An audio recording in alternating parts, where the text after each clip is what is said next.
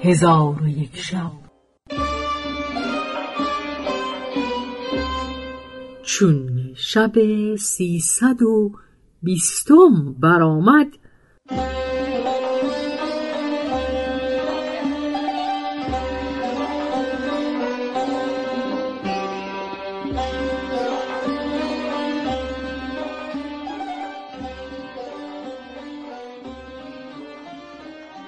گفت ای ملک جوانبخت. نصرانی گفت من روسیاه نصرانی هستم.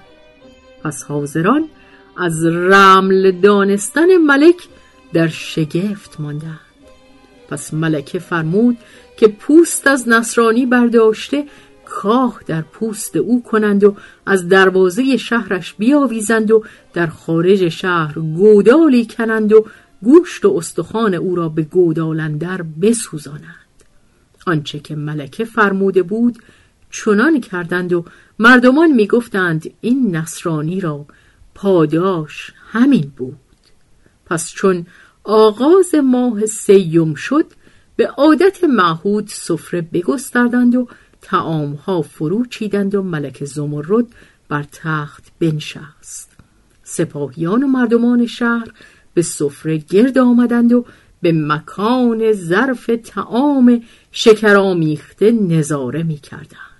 یکی از حاضران با رفیق خود گفت از آن ظرف تعام شکرامیخته بر حذر باش و از او مخور که کشته خواهی شد پس مردمان به خوردن نشسته بودند و ملکه به فراز تخت بر متکای مرصع تکیه زده به ایشان همی نگریست که ناگاه مردی از در ایوان در آمد و رو به سفره همی شتابید. ملکه را چشم بر او افتاده بر او تأمل کرد. دید که همان جوان گرد دزد است و سبب آمدنش این بوده است که او مادر خود را به قار گذاشته به سوی یاران خود رفته بود و به ایشان گفته بود که من دوش دو غنیمت خوب به دست آورده ام.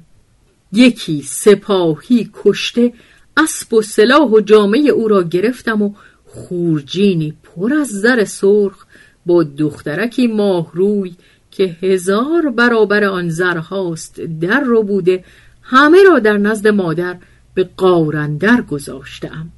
یاران او از این خبر فرهناک گشته به سوی قار روان شدند. جوان گرد از پیش و ایشان از پی به قار در آمدند. قار را خالی از زر و مال و دخترک گل یافتند جوان گرد حقیقت کار از مادر جویا شد. مادر ماجرا بیان کرد. جوان گرد انگشت ندامت به دندان گرفت و گفت به خدا سوگند از بحر آن روسپی جهان را بگردم و در هر مکانی که باشد او را پدید آورم. اگرچه به ظلمات اندر باشد او را پیدا کنم و آتش دل از آن روسپی فرو نشانم. پس در حال بیرون آمده شهر به شهر و کوی به کوی همی گشت. چون قصه به دینجا رسید بامداد شد و شهرزاد لب از داستان فرو بست.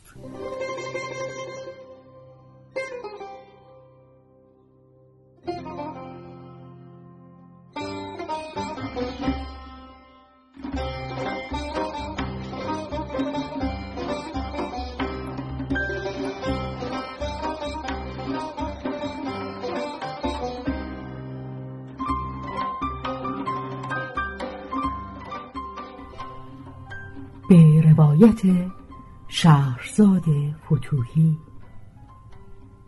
تنظیم از مجتبا میرسمیعی.